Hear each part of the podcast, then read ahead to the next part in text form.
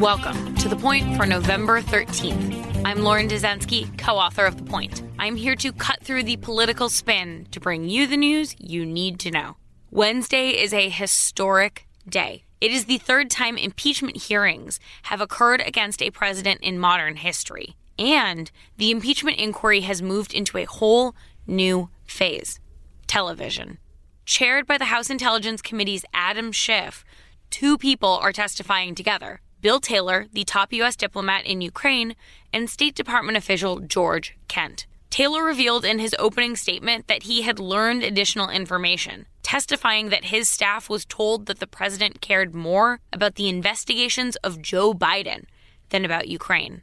Kent's testimony expressed alarm at Rudy Giuliani's efforts, which Kent had described last month as a campaign of lies. Those efforts by Rudy Giuliani led to the ouster of U.S. Ambassador to Ukraine Marie Yovanovitch, and then the push for investigations. This whole televised process is not exactly covering new ground for Congress. They have already interviewed all of these witnesses behind closed doors, but these hearings and the television component of it all are specifically meant to help build their case to the American public that President Trump deserves to be impeached. Meanwhile, Republicans, including President Trump, are calling the hearings boring. Trump and his team are locked and loaded. They are clipping videos, pushing out research, comparing today's testimonies with previous statements, and serving as the clearinghouse for content. Wednesday is the first of many televised impeachment hearings to come, with the next scheduled for Friday with Marie Yovanovitch. That brings us to the point. These impeachment hearings are now,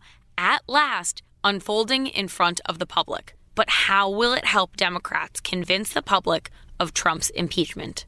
And that is the point for November 13th, 2019. Thank you for listening. For more updates throughout the week, including our Sunday night campaign edition, subscribe to the Point newsletter at cnn.com slash the point. If you like this audio briefing, you can get it on Google Home or Amazon Echo, or subscribe on Stitcher or Apple Podcasts, or your favorite podcast app so you never miss an episode.